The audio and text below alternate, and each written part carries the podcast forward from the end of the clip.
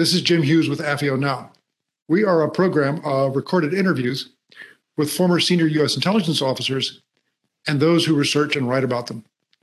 Today, we have a very interesting uh, guest uh, who actually appeared at an AFIO lunch in person back in 2015 and great, uh, gave a great presentation.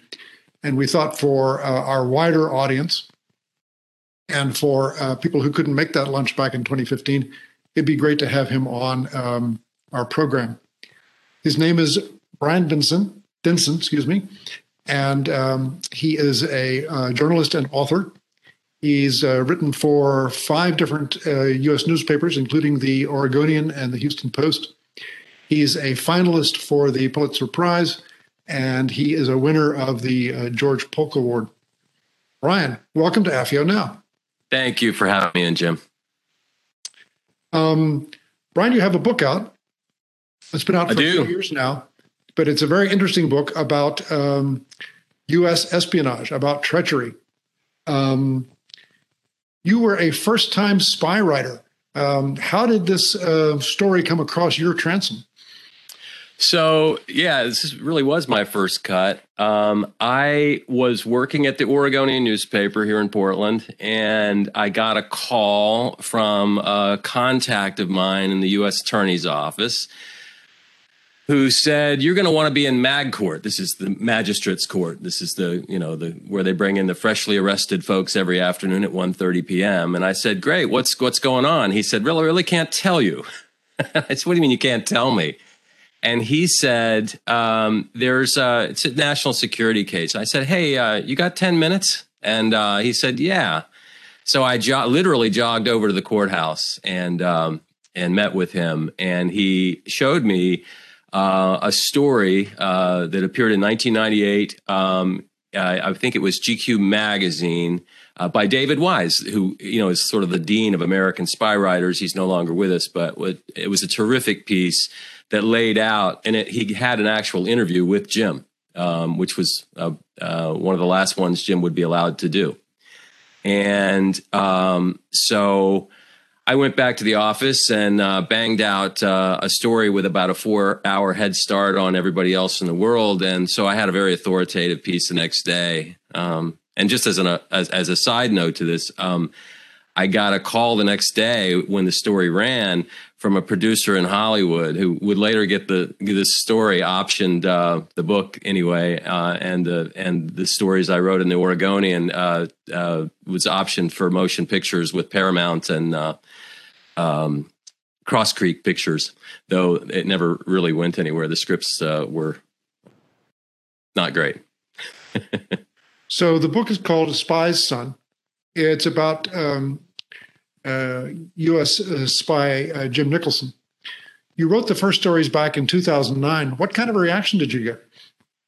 Um, it was pretty immediate. Um, I was besieged with calls from other newspapers. I do recall that. But the one thing that happened that was really interesting is I did get this call from this producer, and um, he and I formed a kind of a, a team, uh, and ultimately um, he said, "Listen, you you are you going to write a long form narrative on this?" You know, and I I said, "Well, that's what I I do. I mean, that's you know, I'm an investigative reporter, but I like to you know, I like to do a lot of sort of investigative lock picking to get at a really good story." And so uh, he encouraged me to really get to know you know the son um, and and Jim. Uh, unfortunately, uh, Jim was not allowed to speak with me. I sent him a couple of letters and uh, ultimately um, I didn't get those letters from Jim, uh, and I only got photocopies from the FBI because they were seized as evidence uh, in the in the second criminal case.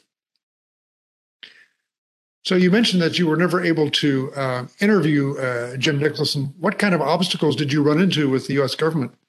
Uh, there were multiple. multiple obstacles. Um, the Jim had signed two, count them two, um, plea agreements uh, during his uh, sordid career in espionage, um, where um, he uh, agreed that if he were to give an interview, and he did, he gave Katie Couric an interview and some other people. I did a couple of other broadcast interviews, I believe.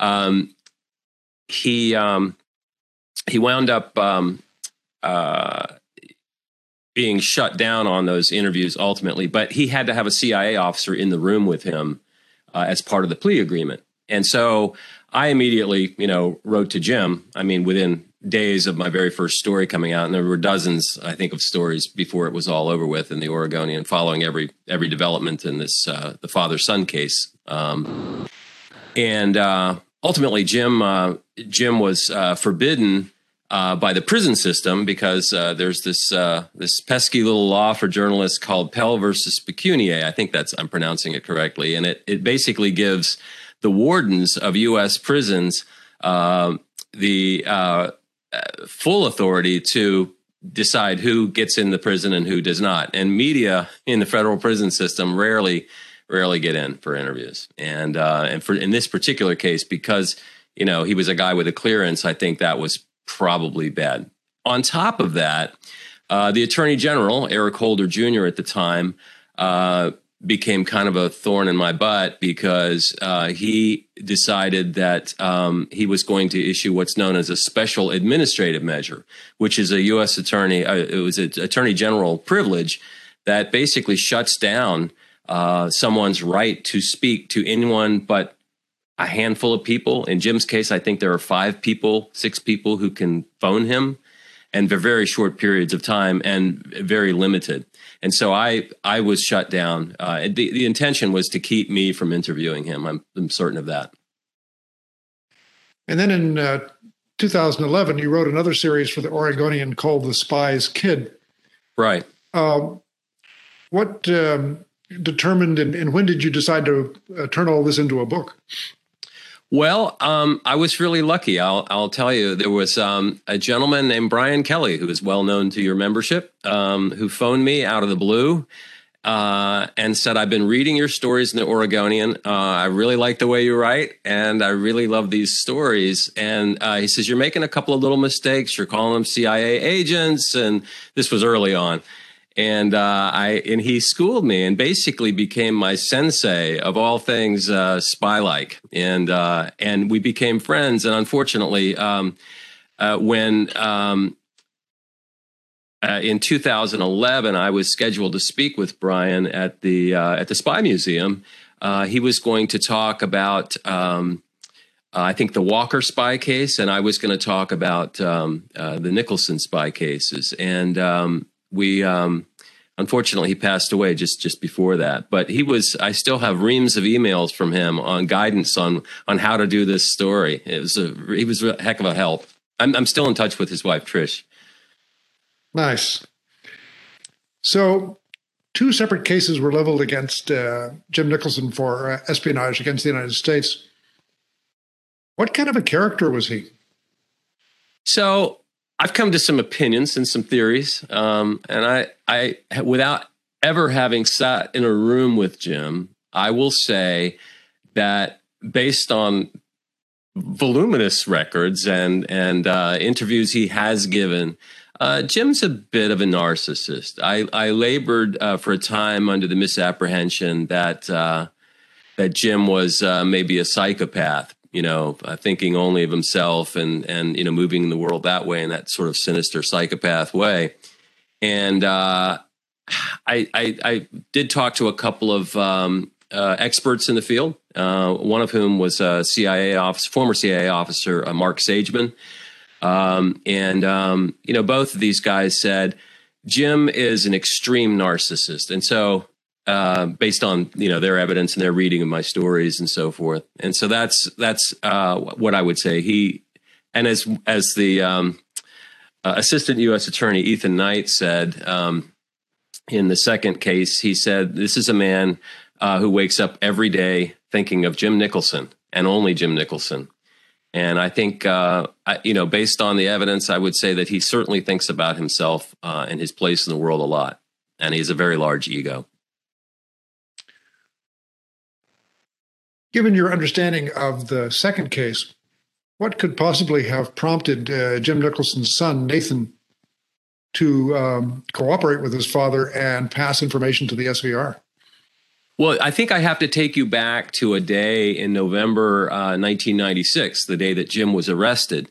Um, uh, his son Nathan was 12 years old, and he and his sister Star and their uncle Rob, uh, Jim's brother, uh, had uh, taken uh, Jim to the airport in Jim's minivan, and um, and he was uh, about to be arrested on the tarmac there by Steve Hooper, Agent Steve Hooper, and that crew in a really cool arrest operation. And so um, he, um, I've forgotten what the, the question. I, am sorry, I've just lost complete track of what motivated Nathan. Oh yeah. So later that day, um, you know, two FBI agents showed up at the doorstep, and Nathan, you know, bumped downstairs. I think he was playing with a Sega video game or something, and and came downstairs and opened the door, and they said, "We want to talk to your to your uncle."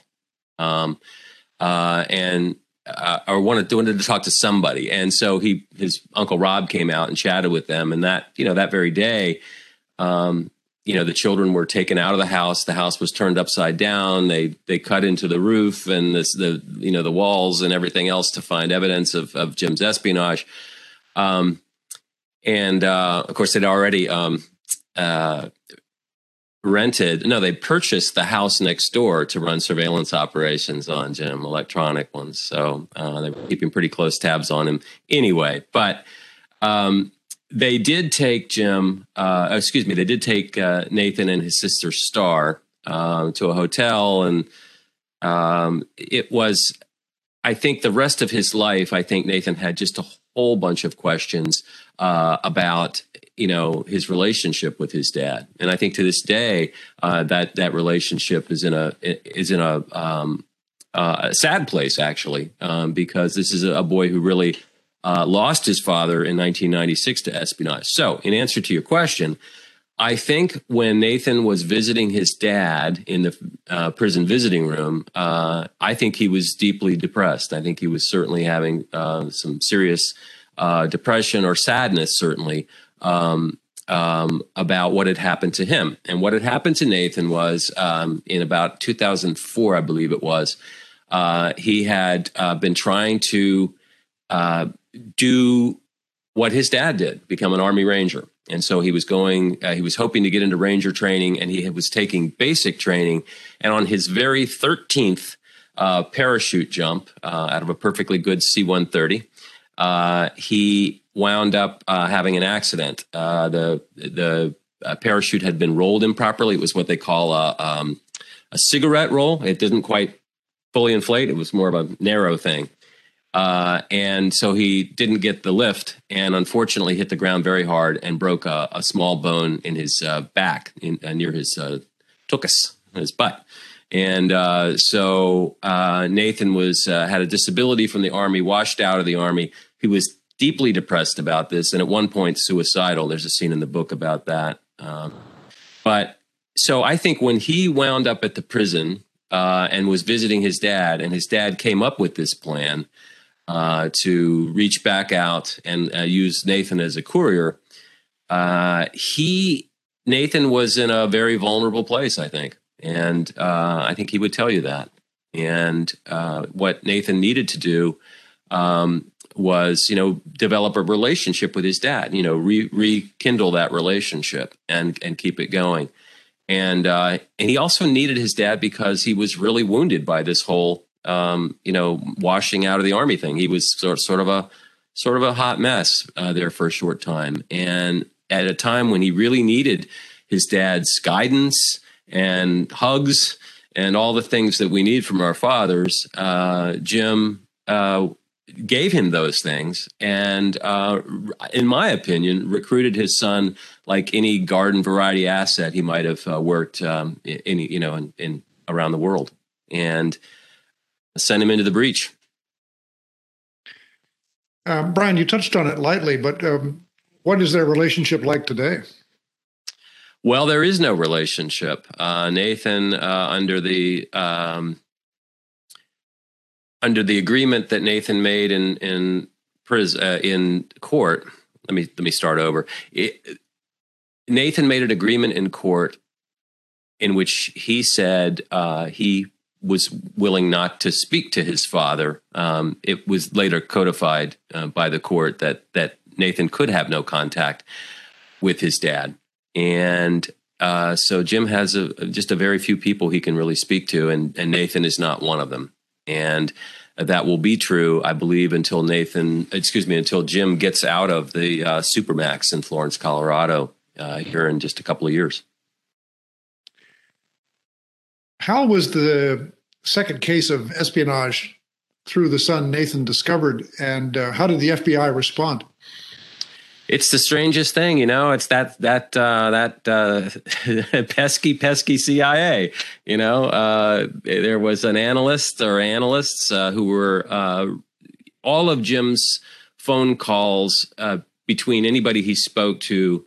Not only were recorded by the prison system, the U.S. Bureau of Prisons, they were also recorded by the CIA. And so analysts there were listening to his uh, every utterance he made. And you'd think that uh, that would be a hard way to, you know, figure out whether he was doing something wrong. But in one case, uh, once he had Nathan on the road, uh, Nathan was returning from San Francisco, and there's this really sort of telling snippet of that phone call where Jim says, "Hey, son, how you doing?" And he says, "Doing fine, Pa, doing fine." Uh, and he says, uh, uh, he's he said, "I really, I really enjoyed meeting them, or something like that. I, I you know, had they were nice people." And uh, what he was referring to, of course, is the the two Russian SVR officers that he met in the uh, the San Francisco consulate, now closed. And ultimately, um, uh, he said uh, said made a sale for uh, five k, and he was re- trying to make it sound like it was his booming insurance sales. Uh, Nathan was a really lousy insurance salesman. In fact, he was lousy because he couldn't sell elderly people on insurance policies because he didn't feel he, he didn't feel right doing it. And so he I think he'd made a couple very small sales at one point, but um, that was sort of Nathan. Well, it's an amazing story. And uh, it's great to get it firsthand from the uh, researcher and writer who did all the work. The name of the book is The Spy's Son by Bryan Denson. And uh, I encourage you all to take a look at it. And I want to thank Bryan for a very interesting interview. Very happy to do it. Thank you very much, Jim.